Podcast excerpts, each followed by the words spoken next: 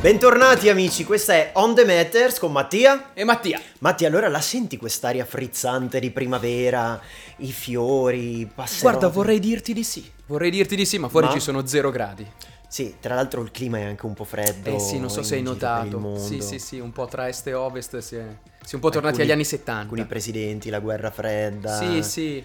Poi diciamo che abbiamo fatto forse un passo indietro di un anno in questi giorni. Ah, la- abbiamo festeggiato l'anniversario dallo scoppio Sì, della direi, pandemia. direi che non abbiamo festeggiato un anno in più. Esatto, Ecco, e forse- un anno dopo siamo nelle stesse condizioni di marzo dell'anno scorso. Pensa, tra pochissimi giorni compierò, compierò 28 anni, ok? Sarà il secondo compleanno consecutivo in pieno lockdown e questa cosa mi carica tantissimo. Ma festeggeremo qui, festeggeremo con Sì. i nostri amici che ci stanno guardando Assolutamente. fondamentalmente. Mega Senti, magari festeggeremo con i vaccini, sarai vaccinato magari per il tuo compleanno? Eh, sarebbe un regalo fantastico, ma in realtà non credo che nessuno me lo, me lo farà, giustamente, eh, non per altro. Però diciamo che Ne abbiamo parlato nelle nostre pills, diciamo che i Sì. vaccini sono stati un po' l'argomento della settimana perché AstraZeneca è stato, è stato Sì. bloccato, poi c'è stata la conferenza del presidente anche che, che ha ricordato un po' la questione. Esatto, quindi questo- que- in questa puntata parleremo di questo, del- del- delle pandemie, dei vaccini, di quello che è successo, ma siccome non vogliamo farci mancare nulla e Mai. vogliamo essere al pari delle grandi trasmissioni televisive Chi nazionali e internazionali, abbiamo anche noi chiamato un esperto, un rappresentante della società medica e Che internazionale. tra l'altro lui sì è nel- nella combriccola, nel circolo, nella nicchia degli eletti vaccinati. Matti, presentalo tu. Paolo, come stai? Ciao ragazzi, tutto bene, grazie. Effettivamente sì, sono stato vaccinato e è andato tutto bene alla vaccinazione, anche se devo dire che ho avuto qualche sintomo dopo perché mi ha fatto abbastanza male il braccio, un po' di più rispetto a un'antinfluenzale classica, diciamo, e eh, mi sono sentito un, un- un po', un po' stanco i giorni dopo, tipo sintomatologia simile influenzale, però tutto sommato tutto bene, quindi sono contento, diciamo. Va bene, grazie Paolo. Eh, beh, grazie innanzitutto per essere intervenuto. Mi piace questa cosa, comunque, sai, hanno apprezzato tanto anche gli ascoltatori il- l'ospitata. È un format che è piaciuto, continueremo, continueremo a farlo, magari anche con qualche quota rosa. Sì, perché ci alza il livello. Io credo che Sì. una delle prossime dovrebbe essere con una quota rosa. Sì, Adesso non sì. anticipiamo nulla, ma ci stiamo già lavorando da un po'. Ci sarà qualche sorpresa. Sì. Comunque volevo aprire un tema, sono Mhm. sicuro che tu sei abbastanza appassionato perché ti piace un po' questa- queste cose dark, diciamo, no? Ma c'è tutto un tema legato alle profezie di profezie, tra virgolette, personalità che hanno in qualche modo anticipato l'arrivo della pandemia. Assolutamente, ma tra l'altro ci sono state anche delle polemiche nate da queste profezie, Moltissime. chiamiamole, no? Il primo che è stato, che, che- che è stato preso di mira da queste critiche sul- sulle profezie è stato uno dei nostri amici e Certo, nostri il icone, filantropo Bill Gates. per antonomasia, No? lui, lui. Lui nel 2015, se non sbaglio, durante un TED, to- un Sì, TED 2015. Talk, durante un TED Talk, aveva in qualche modo anticipato che nei- negli anni a venire ci, sareb- ci saremmo dovuti eh, trovare a fronteggiare dei virus letali. Esatto, vero? su una base statistica in realtà, Mhm. perché prendendo un po' quelle che sono state le casistiche storiche, no? Le grandi pandemie che hanno invaso che, han- che hanno invaso, sì, che, hanno, che si sono sviluppate Certo, eh, si nel sono mondo, diffuse. effettivamente abbiamo detto sì, probabilmente in questo momento, per quanti siamo nel mondo, per quelli che sono gli stili di vita, in particolare in alcune zone del mondo, è facile che ci sarà una pandemia a cui non siamo preparati, ma al di là poi, diciamo così, del tema politico che sta dietro al prepararsi a una pandemia, è curioso il fatto che poi tantissime di queste coincidenze in realtà poi si siano, si siano veramente avverate. Incredibile, anche perché poi spesso da queste coincidenze, da queste profezie, un po' è nello spirito dell'umanità cercare degli untori, no? Per rimanere nel Sì, tema. E sì. quindi tra i primi chi sono stati? Sono stati i cinesi, accusati di aver creato in laboratorio questo virus. Sì. E a proposito Poverini. di profezie, eh, ne- qua allo Ma scoppio te della lo, ricordi, te lo ricordi il virus scappato dal laboratorio cinese? Di Wuhan, certo. Il servizio del certo. TG3. Il TG3 nel 2014 o anche lì nel 2015 più o meno nel periodo di Bill Gates aveva fatto un servizio, il TG3 Leonardo, dove diceva che proprio in. Cina nei laboratori stavano iniziando a creare questi virus per studiarli meglio in natura e prevenirli. E Questo che servizio poi è stato tirato fuori a marzo del 2020 e quando tutti eravamo noi- tutti chiusi in casa. Esatto, e tutti noi ad additare la comunità cinese. Poi, poi tutto questo è esploso. Ma ci sono delle altre testimonianze in questo Sì. senso, anche con un po' meno scientifiche anche. un po' meno scientifiche. C'è una sensitiva Sì. che nel 2005 2005 aveva preannunciato su un suo libro che... nei- Americana lei, vero? Americana, sì, che in questi anni, intorno al 2020, ci saremmo trovati a girare quotidianamente con guanti di, di lattice e mascherine, perché avremmo dovuto fronteggiare dei problemi. Che Poi avremmo dovuto fronteggiare un'infezione polmonare. sì, tra l'altro sto leggendo un libro in questi giorni, Sì? non facciamo pubblicità perché poi sembra che, che abbiamo degli sponsor. Vabbè, ma dai, è, un- è uno spunto letterario. Comunque in questo libro ci sono dei riferimenti, si parla di verità celate, verità nascoste, in questo libro ci sono anche dei riferimenti scientifici che avevano preannunciato questa cosa, in particolare eh, un- uno studioso, uno scienziato americano che si chiama Michael Osterholm, Sì. direttore del Centro per la ricerca degli affari esteri USA, Che dice? che diceva che una serie di studi scientifici, quindi con base scientifica, hanno messo in evidenza che una pandemia è attesa a breve termine, potrebbe essere causata dal virus H5N1, ovvero l'influenza aviaria che ha recentemente sconvolto l'Asia. Questo lo scriveva nel 2005. Nel 2005. Quindi su base scientifica, come dicevi tu, anche sul, eh, sul fa- sulla È vero, previsione. è vero, è vero, ma è esattamente cosa. quello che diceva Bill Gates anche in una puntata di una serie su Netflix, in realtà nel 2019, diciamo un pochino più recentemente, era questo, ehm, parlava del, da dove si sarebbe scatenata no, una possibile pandemia e parlava del fatto che ci sono zone del mondo, in particolare vabbè, in Cina, nel sud-est asiatico, in cui per esempio ci sono dei mercati a cielo aperto dove avvengono le macellazioni Mhm. degli animali e sostanzialmente le norme igieniche ovviamente non sono... eh, diciamo così, rispettate come dovrebbero e quelle potevano essere, diciamo così, i, i fulcri, i nuclei da cui poi si sarebbe espansa la pandemia. Esatto. E effettivamente ad oggi le ricerche dicono Ma che perché proprio lì nei mercati che pare, oppure che possono essere uno di quei luoghi dove c'è il salto del virus che salta dall'animale all'uomo. è vero. E siccome l'uomo non ha ancora sviluppato gli anticorpi, poi c'è questo dilagare pazzesco perché non abbiamo gli anticorpi per farlo. Assolutamente. no? C'è da dire, secondo me, un'altra grande verità quando parliamo di Covid, nel senso che le pandemie storiche in realtà hanno chiaramente dei dati più o meno attendibili perché specialmente quelle accadute 500-700 anni fa non, non avevano, diciamo così, eh, modo di essere misurate come Esatto, oggi, invece non c'erano i tamponi. Ovviamente. Beati loro. Però possiamo dire che in base ai dati che ci sono arrivati fino ad oggi, il Covid in realtà è la nona pandemia, diciamo così, più, più grave che ha, colpito, che ha colpito l'umanità. La prima, prova a indovinare un po', No, non è che indovino, la so, è stata la sai. peste. è stata la peste bubonica. Sì, sì, sì, ma la infatti su questo abbiamo dei dati. Con un tasso di mortalità incredibile, cioè parliamo di un terzo del mondo che, che- che è 200 deceduto. milioni di persone sono morte. 200 Era più di un milioni. terzo del mondo allora. Sì. Ma infatti il... Nel 1300. Nel 1300 poi c'è stato un susseguirsi della peste, poi ne parlerà anche Manzoni durante i Promessi Sposi, ma poi c'è stata la peste anche durante il periodo giustiniano Sì. nel, nel 540, L'influenza insomma. spagnola invece più, più in là. L'influenza spagnola che fece più vittime di quante ne fece la, la guerra mondiale. Ma sai qual è un virus, un virus che ha fatto più vittime del Covid? No. L'HIV.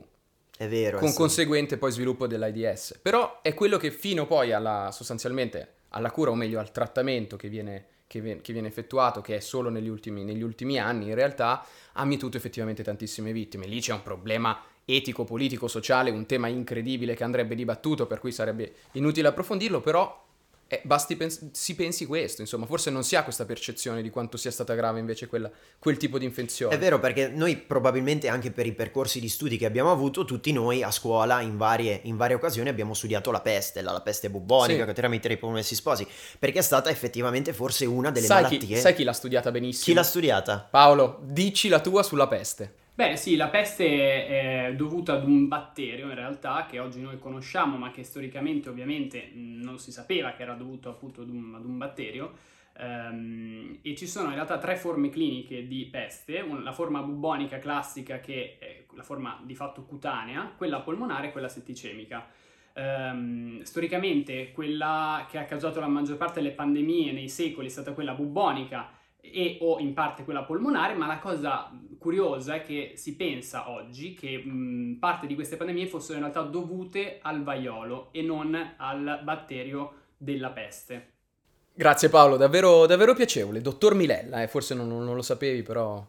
Sì, caro perché amico. comunque il parere medico innalza Sì, in poi lui ha modo... questo aspetto molto da dottore, Esatto, quindi dopo questo momento medico è arrivato il momento che ci piace tanto, ovvero il momento Alessandro Barbero, Sì. no? che piace tanto, inorgoglisce anche i nostri professori e È le vero, nostre è professoresse ci eleva, ci eleva. Ci eleva. Quindi di che cosa parliamo? Abbiamo parlato della peste, chi ne ha raccontato approfonditamente è stato Alessandro È Manzoni. vero. Che Nel romanzo più letto della storia del mondo della letteratura italiana. I Promessi Sposi, che Loro. tutti noi, volenti o nolenti, abbiamo letto. Io in realtà, purtroppo non c'era ancora YouTube quando io l'ho studiato, altrimenti l'avrei studiato in I Promessi Sposi in 5 minuti, che c'è, Sì. quel- c'è un video che riassume. Il video bigino. È il Bigino 2.0 di quegli anni. Comunque, per chi come noi l'ha dovuto leggere, si ricorderà che Manzoni racconta proprio di questo male che ha colpito eh, Milano, l'Italia e poi tutto il mondo a cavallo tra il 1629 e il 1633. Siamo lì. E fa proprio una descrizione di Milano, no? Di, di come Vero. Milano ha e di affrontato la un'area pandemia. particolare di Milano, che è Lazzaretto fondamentalmente, che è stato quello che,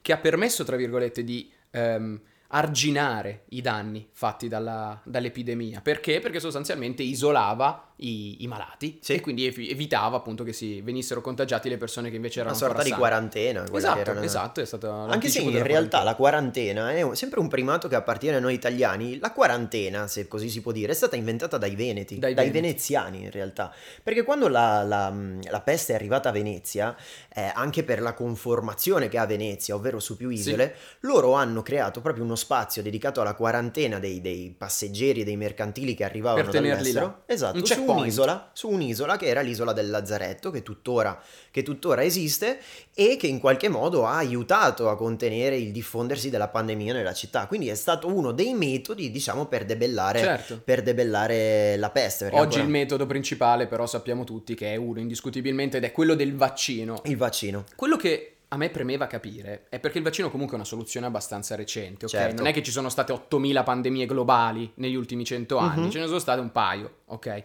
Ma c'è un virus che è stato debellato dal vaccino? Sì?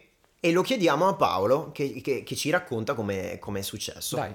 Sì, in effetti il più grande successo legato ad una campagna vaccinale è quello del vaiolo, ehm, che è stata la prima patologia che è stata totalmente eradicata in tutto il mondo grazie ad una massiva campagna vaccinale che ha interessato tutti i paesi del mondo. Questo capitava nel 1980, quando appunto l'Organizzazione Mondiale della Sanità dichiarò eradicato il vaiolo, che è stata la prima e anche unica patolog- patologia per cui siamo riusciti ad arrivare a questo ottimo risultato. Grazie Paolo, questo risponde anche ai tanti negazionisti e ai Novax che dicono che... Che belli eh, negazionisti, mi sì, divertono che- tanto. Che, i vaccini non hanno, non hanno- non hanno efficacia, in realtà la storia ci ha smentito come ci hai appena Ma raccontato. potremmo dire che la caratteristica, secondo me, di questa pandemia è l'incredibile risalto che è stato dato, per un motivo o per un altro, dai media e non solo, alle le parti negazioniste. Sì, è vero, gli analfabeti funzionali sono esplosi alla massima Davvero? potenza. Ma sai che leggevo un'intervista eh, di una psicologa sociale dell'Università di Bologna, se non Mhm. sbaglio, eh, Moscatelli, se non sbaglio, Ok. Silvia Moscatelli, eh, che parlava proprio di questo, cioè dell'origine del negazionismo. Ed era molto interessante il fatto che il negazionismo sia un atteggiamento, ok? Di fronte alla paura e al non riuscire a spiegarsi il perché delle cose. Quindi la paura del non avere, che si ha davanti a qualcosa, non avere la possibilità di spiegarla, porta semplicemente a Una sorta negarla. di scudo psicologico. Di scudo psicologico e chiaramente chi, chi è che viene colpito? Chi è che, che crea questo scudo psicologico? Le persone che eh, non hanno effettivamente una cultura di base abbastanza, tra virgolette, sviluppata, sofisticata, per razionalizzare in una maniera un pochino più complessa il problema, quindi gli analfabeti funzionali. Ti dirò, sono in parte d'accordo con questa forma di, di difesa psicologica in qualche modo, perché anche noi comunque all'inizio della pandemia tendevamo a minimizzarla proprio perché avevamo Certo, paura di questa cosa. Certo. C'è da dire che non giustifico con questa difesa immunitaria psicologica chi- quelli che No, dicevano questa che nei vaccini c'erano i feti di bambino, le SIM card 5G Certo. con cui poi Bill Gates ci avrebbe No, fatto lì, esplodere. lì probabilmente la creatività si è scatenata su- sui social network, no? Sì, è vero, ma, non Che- solo, anche nelle piazze. Io mi ricordo, mentre noi eravamo tutti in casa, attenti a seguire, c'era chi con i gilet arancioni si riuniva nelle piazze senza bruciando le mascherine. Ricordo il dicendo- popolo delle mamme che, Sì. che diceva non vaccinate i nostri figli, non avvelenate i nostri Le figli. manifestazioni a Roma che parlavano di dittatura sanitaria, no? Mm. Io mi ricordo anche in quel periodo in cui si diceva che ai nostri nonni fu- furono imposte delle cose ben precise, mentre Eh. noi si diceva state in casa e cantate sui balconi. ma no? anche qui, anche qui, cioè nel 1600 non c'erano i social, le persone che, tra virgolette, erano ignoranti, non è che avevano questa possibilità di aggregarsi in tempi di pandemia, quindi probabilmente non è che si scambiavano tutte queste grandi idee e probabilmente era anche un pochino più facile da, da sistemare, da gestire questa, Eh, ma come abbiamo, detto in altre, come abbiamo detto in altre occasioni, la globalizzazione i social hanno dato voce forse anche Eh, un po' troppa esatto, gente, è no? un po' troppa, senza po' troppa. essere accusati di mancanza di trasparenza e un noto- democrazia. Un noto negazionista che ci ha lasciati di recente, presidente della Tanzania. Chi era un noto negazionista? Sì, adesso senza voler ironizzare più di No, tanto, no, però credo che sia la spiegazione esemplare eh, del, del negazionista Doc, no? lui che fino al 18 di febbraio diceva non ci servono le mascherine, il- lo curiamo con, un- con uno sciroppo per la tosse, qualcosa del genere, che è morto di Covid, se, due gior- 3-4 giorni fa, quindi... direi in realtà proprio- non è stato poi l'unico esempio, perché in molti i negazionisti della prima ora, poi dopo che, che- che hanno provato sulla loro pelle che cos'era, che cos'era il Covid, si sono ricreduti, pensa al primo ministro inglese Boris Johnson, che all'inizio negava, parlava di immunità di gregge, l'ha preso, l'ha preso in Sì, forma sì, sì, grave. E poi in realtà adesso forse l'Inghilterra è uno dei paesi con, con più vaccinazioni. eh. È vero, tra l'altro sono nate anche delle storie sulle mascherine. Ecco, magari ecco, su questo interve- farei intervenire Paolo perché Paolo, io ho una domanda da farti, cioè, ma se ho la mascherina, fino a che punto sono protetto? Non è che pre- ho la mascherina e faccio quello che voglio, giusto? Beh, no, non è assolutamente così. Eh, lo scopo delle mascherine è quello di proteggere gli altri più che proteggere se stessi, perché la mascherina va a bloccare le droplets, che sono queste microparticelle di liquidi che tutti em- mm, eliminiamo con- mentre parliamo, mentre starnutiamo, mentre tossiamo. Discorso un po' diverso per le mascherine FFP2 e FFP3 che invece ehm, proteggono anche la persona che le sta indossando. Eh, un altro mito che in realtà vorrei sfatare è quello che portando la mascherina ci sia una più bassa ossigenazione.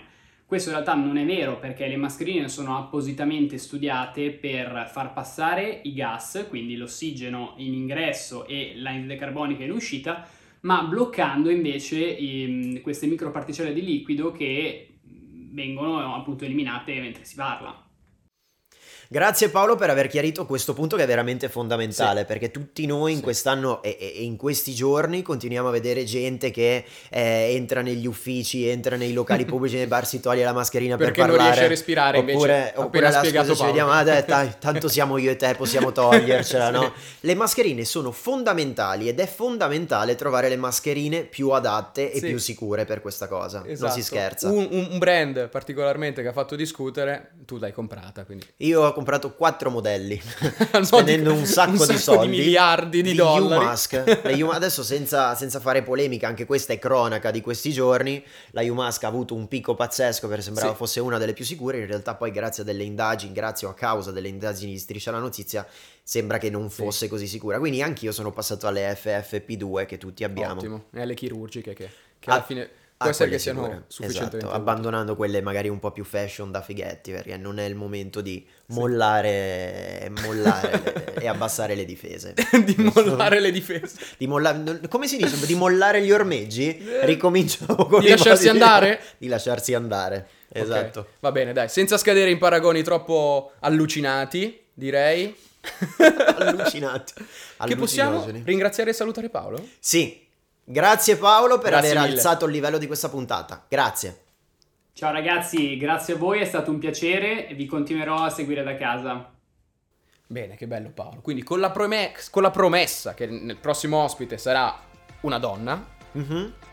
Non ci che? non ci resta che salutare tutti i nostri amici che ci stanno guardando, come al solito ricordando di, nell'ordine, mettere like ai nostri post, condividerli, iscrivervi al canale YouTube e seguirci ovunque. e condividere i nostri contenuti. Noi ci vediamo la settimana prossima, sempre Sul qui. divano. Con Mattia. E Mattia, a Ciao. presto!